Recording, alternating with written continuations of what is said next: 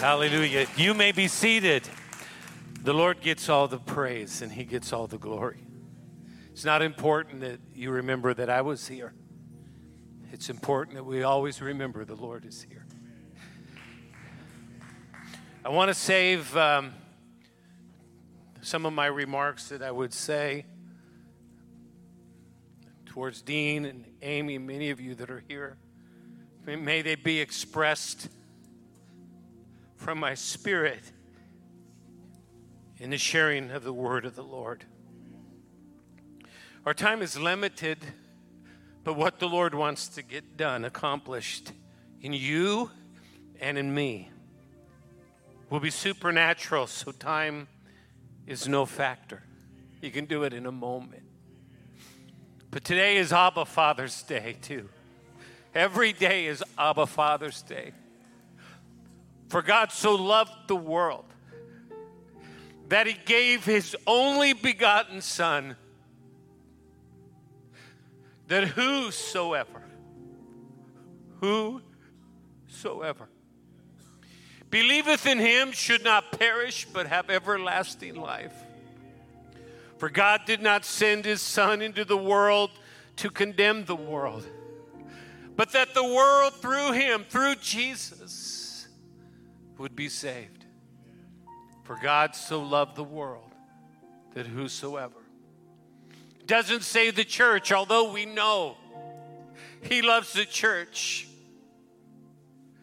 and instructs us as husbands to love our wife like Christ loved the church, something I'm learning to do, 42 years learning to do. I've never been more in love with my wife than I am today.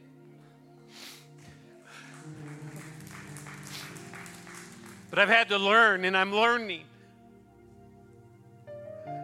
He didn't say the church, he didn't say the believers. Throughout Scripture, he talks about his love for his children, that he poured out upon them, that he lavishes them with love. John talks about his love for his people, but he said the world. Now we're included in the world, but it's deliberately talking about the rebellious, the wayward, those outside of the household of faith that do not know Jesus for one reason or another, that have no idea of the love of God. It doesn't matter the excuse or what nation they're in, but it's the world that's alienated from God. For God so loved the world, He gave Himself. He gave His only begotten, His loved beloved Son to die for the sins of humanity. So that man would no longer be a stranger, a foreigner, alienated and separated from God the Father, but could now call him Abba Father, could now be invited into the family. It's not a club, it's a family. It's not a denomination, it's a family. All God wanted was a family. He created a garden for his family. He created a safe place for his family. He gave them everything for their personal enjoyment because he wanted someone to have fellowship with. For God so loved. We talk about the Garden of Eden and we talk mostly about the reason why they had to leave the garden and not the reason why the garden was created in the first place. Abba Father wanted a family. And the heart of God is not changed. He's the same yesterday, today, and forever, and He wants a family. You are a church family. We're here in four walls. But the family of God has no walls, it has no borders, it has no political persuasion. It is the body of Christ, the body of Christ, and we are his family. But he loved the world so much that He sent His Son, the greatest manifestation of the love of the Father, the greatest demonstration was that He gave His Son. Jesus is the manifestation, the tangible, the enjoyable, the relationship. He's the manifestation. He became flesh and dwelt among us to show us the love of the Father. He did not come to cast stones, to point fingers, to manage the sin of the world.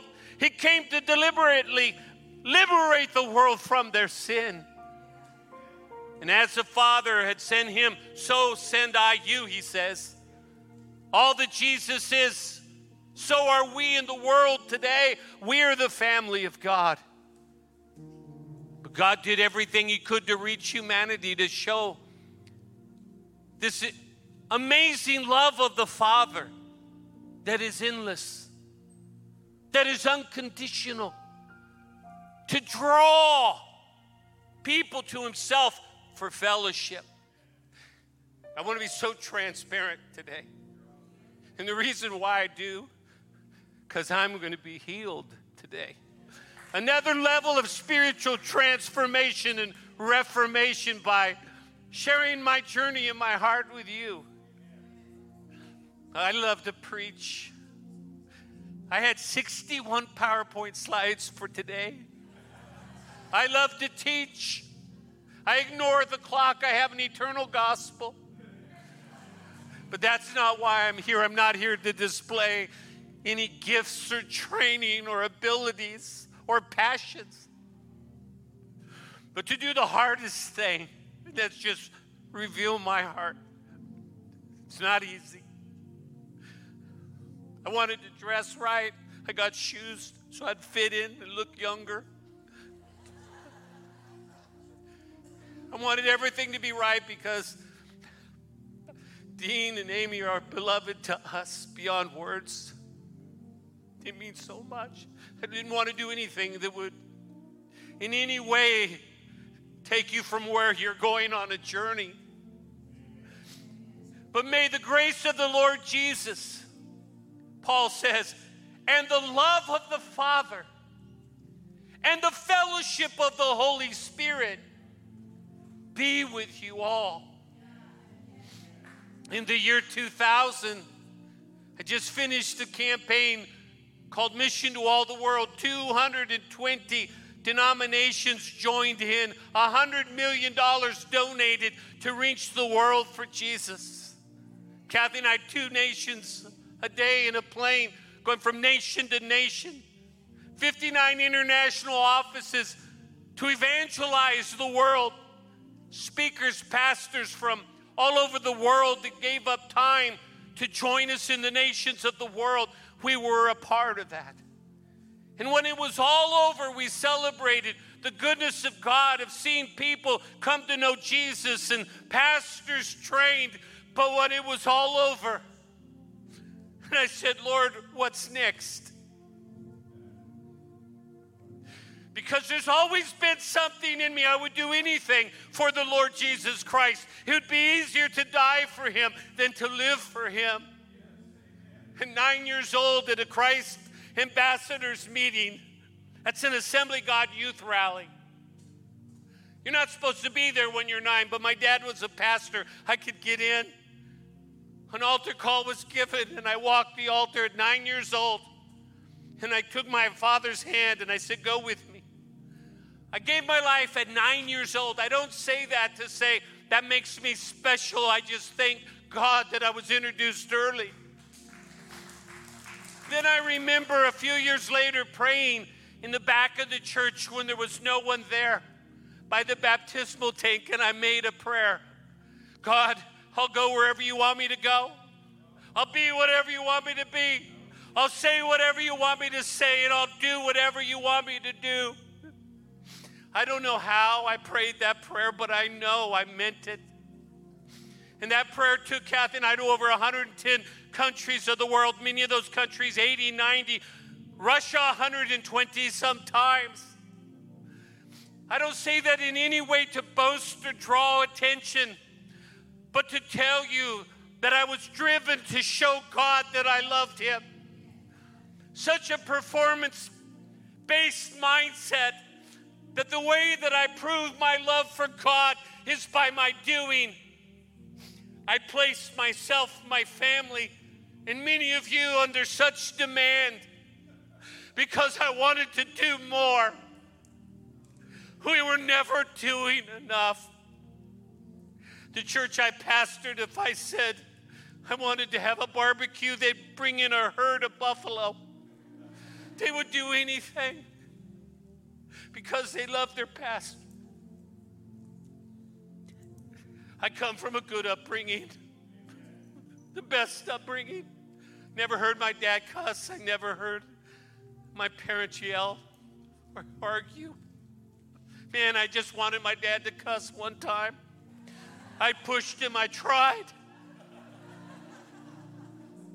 Because he was the Jesus I was able to know, and he was revealing the love of the Father, but I did not know how to receive it from my own dad. I'm only now learning to receive the love of my own Father. I'm not telling you I don't love people. I love people so much, but the way I could show you I love you, I'll paint your house. I'll wash your car. I'll stay up all night with you at the hospital. That's my love language. I want to do something. You put me under demand, and I'm very happy with demand.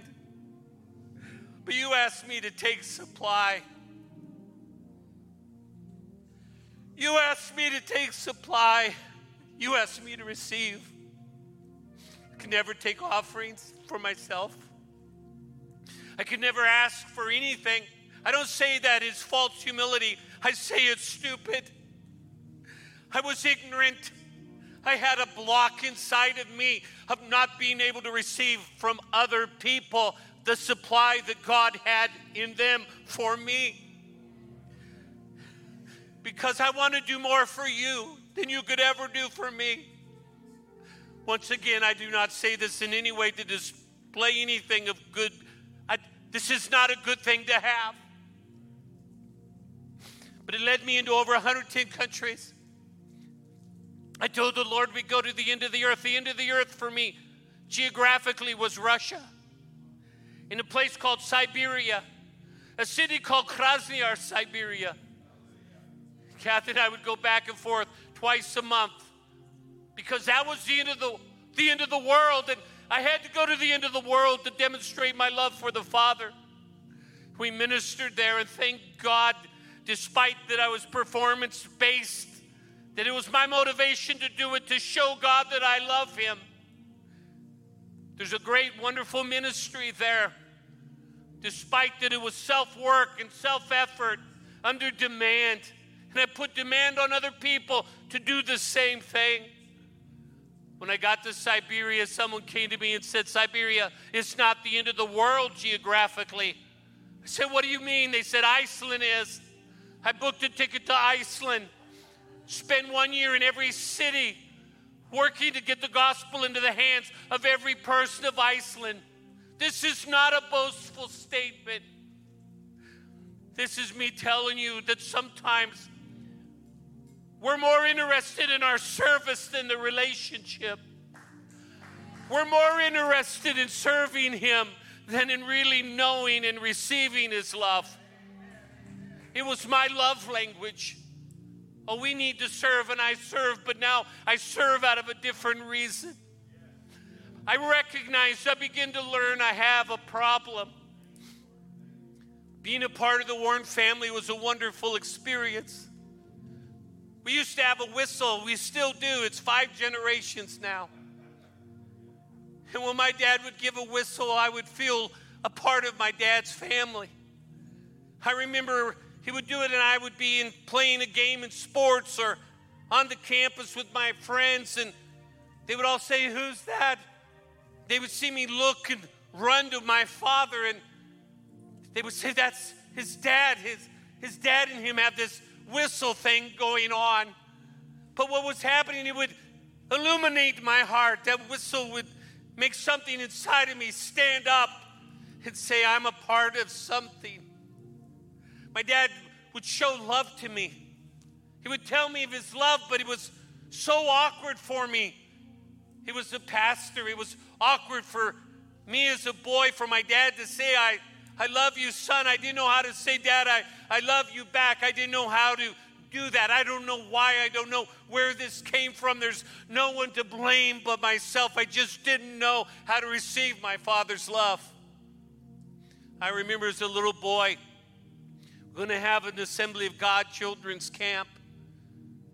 And I was all excited to leave home for the first time. And my mom had the car all warmed up, and she was going to drive me to the bus to get on the bus with the kids to go to camp. And I'm in the car and out of the door. My dad came running, and mom stopped the car and she said, Son, dad wants to give you a hug and tell you he loves you before you leave. We didn't get to say goodbye to dad. And I looked at my dad, my door was closed, and he was standing there ready to embrace me, and I knew what that meant. And something welled up inside of me. I need to show my dad I'm strong, that I'm here for him. He doesn't need to be here for me. And I'm like eight years old. And I get out of the car, and my dad puts his arms out to give me a big embrace, a big hug. And I did to him what I did for so many years to Abba Father. I stuck out my hand for a handshake. My dad looked in my eyes, I'll never forget. He looked at me expecting to be able to give me a hug and a kiss goodbye, but it was my way of saying, Dad, I got this. I'm going to camp now. I'm, I'm growing up. I'm, I'm your big son. You can count on your boy, Dad. And I put my hand out. My dad came down to my level and he reached out and he gave me a handshake. I saw tears in the corner of his eye. I get in the car and my mom looks at me like, You idiot. But she looked at me like, What's wrong? We drove to camp. I went to camp. I couldn't I couldn't get out of my mind my dad's eyes and the love that I knew that was being manifested from my own earthly father. Some of you you you never received that. You didn't have that kind of home. You didn't have that kind of upbringing and it probably makes it more difficult for you or challenges you more so to receive the love of the Father, especially when we live in a culture that is trying to change who God is and how God is and what He does, trying to make Him into something else. When God is love, not only does He love, but He is love. This is what true love is. Went to camp, couldn't enjoy myself. They put me on a top bunk. My bunk was next to the window. Outside the window was the forest. Every wild creature was looking at me all night long. The trees would move their arms. Animals were trying to break into my room. I just knew it. I cried myself to sleep for two nights. Finally, I went to the camp counselor, said I need to go home. My parents had to come pick this baby up couldn't even finish camp. I wasn't the big guy I thought I was. But I found myself throughout life kind of doing the same thing to God. I'd rather give Him my service than receive His love. I wanted to give Him love. I wanted my love to be something He received because it's in the Bible.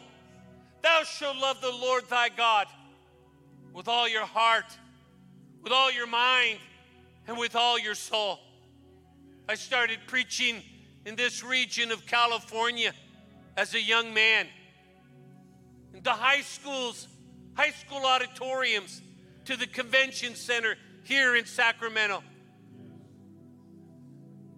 Kathy and I were on television with Channel 42. And if you remember the old days, John Paul would say, You've got to love God more. You've got to love Him with all your heart mind, soul, and spirit, and your neighbor yourself. That verse would haunt me because no matter how hard you try, come up short.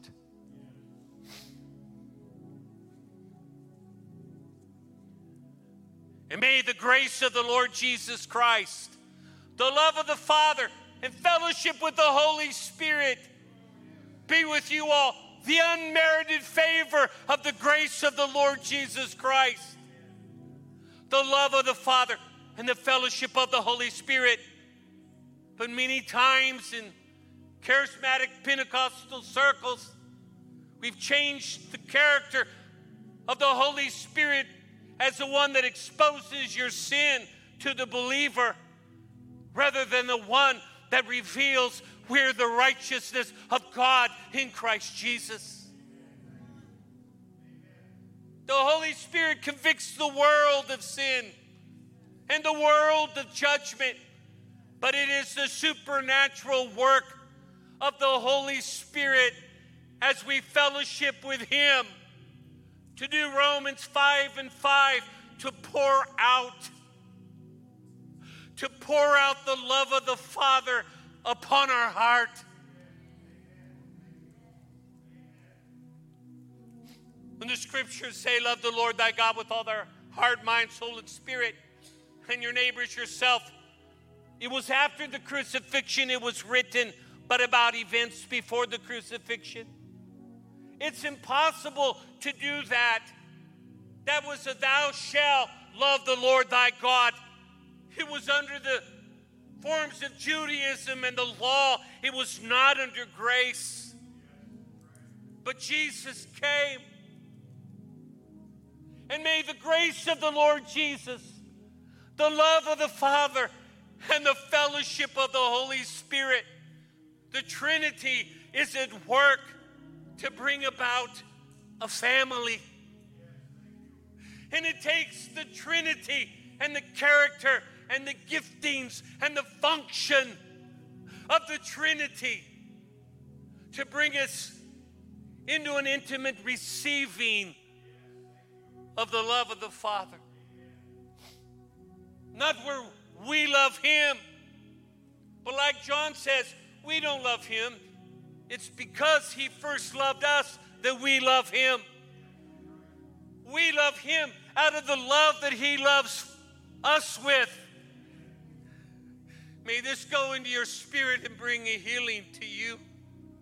This is what repentance is. Not confession. This is what repentance is. Right believing, where our minds are changed. People are crying out for revival. And we always go so far and we stop. And we don't know why. Because we're more comfortable, many of us, at God at a distance rather than God up close.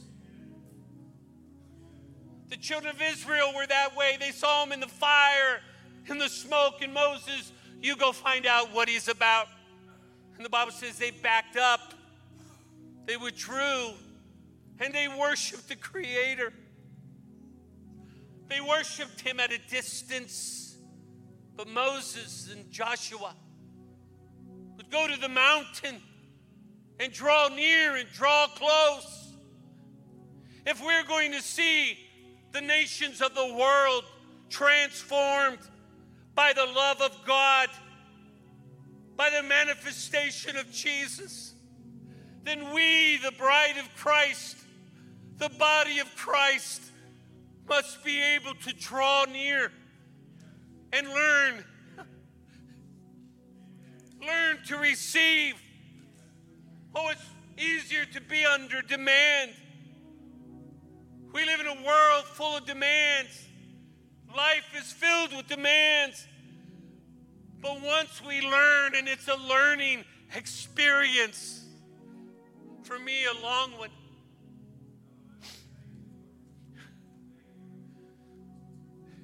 But as we learn to rely and draw on the everlasting, inexhaustible supply of the love of God. As we do, we no longer, like children, emulate God, but rather we manifest God. There's a difference between emulation and manifestation. People say, Teach me how to apply the word after every sermon. We need to wear bracelets. What would Jesus do? We write down the character of his life and then we go do those things. I'm talking about something more transformative, more intimate than emulation, and that is spiritual transformation that only comes. I'm not talking about praying more. I'm not talking about doing more. I'm not talking about reading your Bible more. All those things are wonderful. But stop, pause, learn to draw on the love of the Father, the goodness of God. It's the goodness of God that leads us to repentance, not the fear of judgment as the body of Christ, but the goodness of God as we see His goodness, not the circumstances. The goodness of God, the love of the Father. He starts to pour it out, the Holy Spirit. We want the Holy Spirit as charismatics for power. And you shall receive power. We want the power. We don't talk much about the fruit of the Spirit, which is love, which is the byproduct. It's a fruit because the seed is planted and it begins to manifest in you. Christ in you, the hope of glory. Israel, God at a distance. Why did Jesus come? Oh, I, I love doing it in Muslim nations, in crusades, to stand up in front of unbelievers and to tell them why Jesus came. He came to destroy the works of the devil. He came to seek and to save all that are lost. Boy, I feel boldness and anointing when I would do that. But I'm here to tell you something else. All those reasons are so vital and important. He came for a, a very important reason. He came to reveal the very name of the Father. Jesus came to the world to introduce the world to his Abba Father, his Papa Daddy. Religious people squirm at the thought. I love all the Hebrew words about God, they all have significant meanings. The provider, the Almighty One, our healer. But Jesus came to reveal another name. The book of John is all about the other name. Jesus said, I did not come to reveal myself. I didn't come to say anything other than what the Father permits me to say. I didn't come to do anything different than the Father wanted me to do. Please, in the name of Jesus, may this come to you by revelation and belief with excitement to know why Jesus came because in this lies your eternal purpose and your own spiritual destiny. Jesus came to say to the world, to the Jews, to the Gentiles, He's Father. They knew him as fire and smoke. They knew the God of judgment and justice. They were given the law by Moses. Jesus brought grace and truth, but they needed the law which enticed them to sin according to Scripture because they said we could do it on our own, in our own strength and they wanted to worship God at a distance. And God sent Jesus so that we could worship and receive from Him and draw near and be up close. Jesus in Mark's gospel has gathered the disciples, the apostles. They all want to go out like John Paul, like me, preach the gospel, fulfill your pledge as a child, tell the world about Jesus. Good, important. It's in the scriptures, go into all the world, but not under demand. You go under supply. And here's the disciples with the same struggle. They're ready to go. They're ready to do, especially Peter. Man, he's ready to go, sword and all, ready to go. But Jesus stops and he says, I want to be with you before I send you out. I am so guilty standing before young people sending them out, calling them to the nations.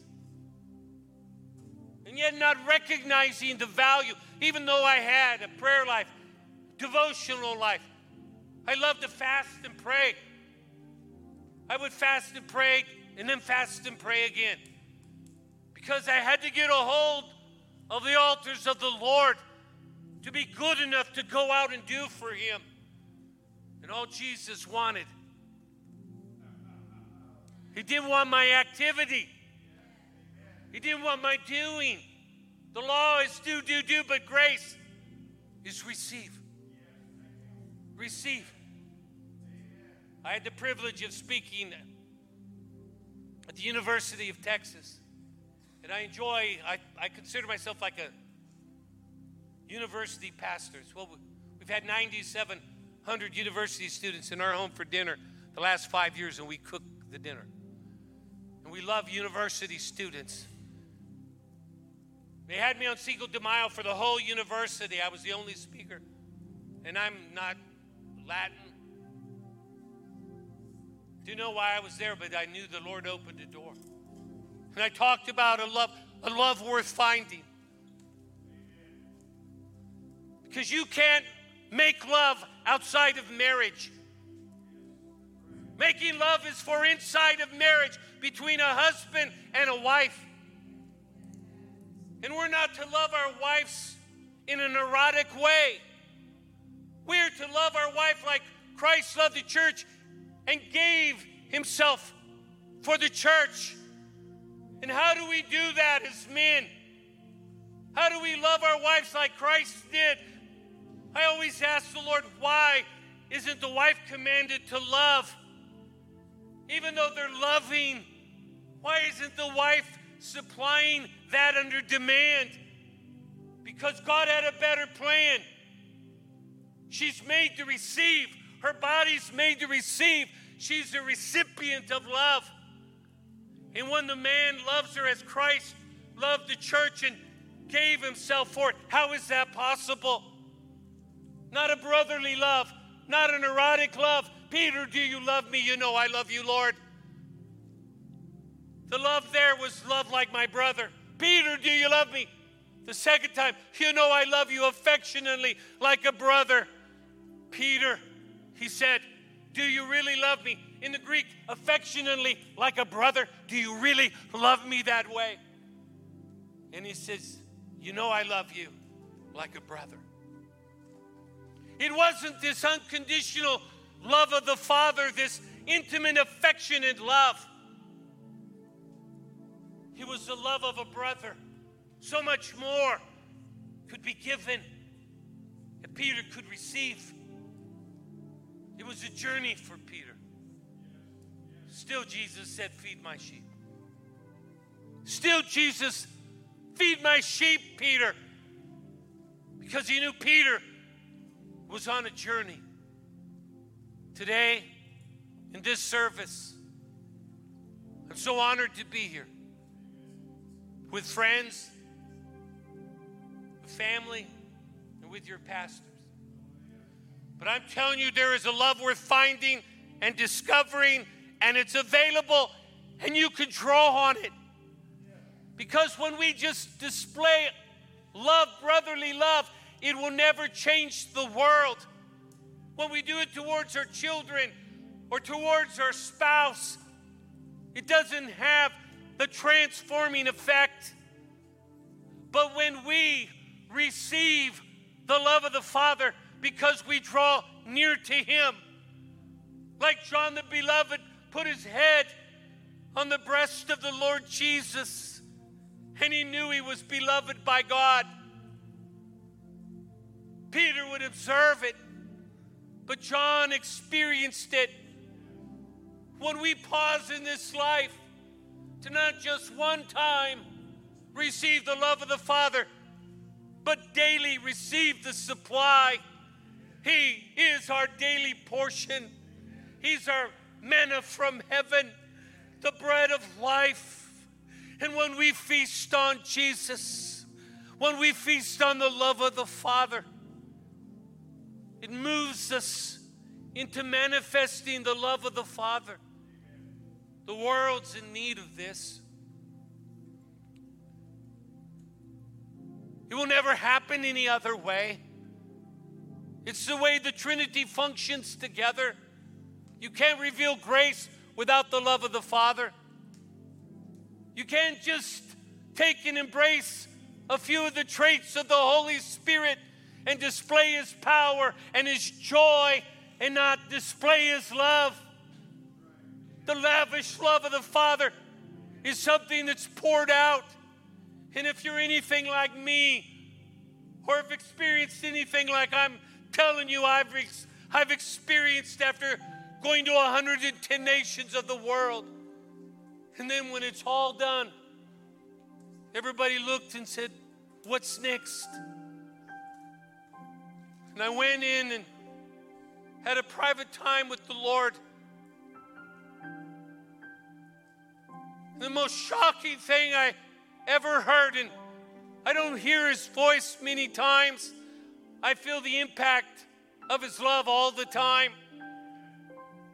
But I heard him say to me something I've never said publicly, but to my wife and those close and dear to our family. The Lord said to me, He says, John Paul, I'm going to teach you grace. It's the year 2000. And I says, What, Lord? I'm going to teach you grace. He said, You have grace for others. You demonstrate grace for the lost. But he said, You don't know grace for yourself. Welcome, welcome to RLC.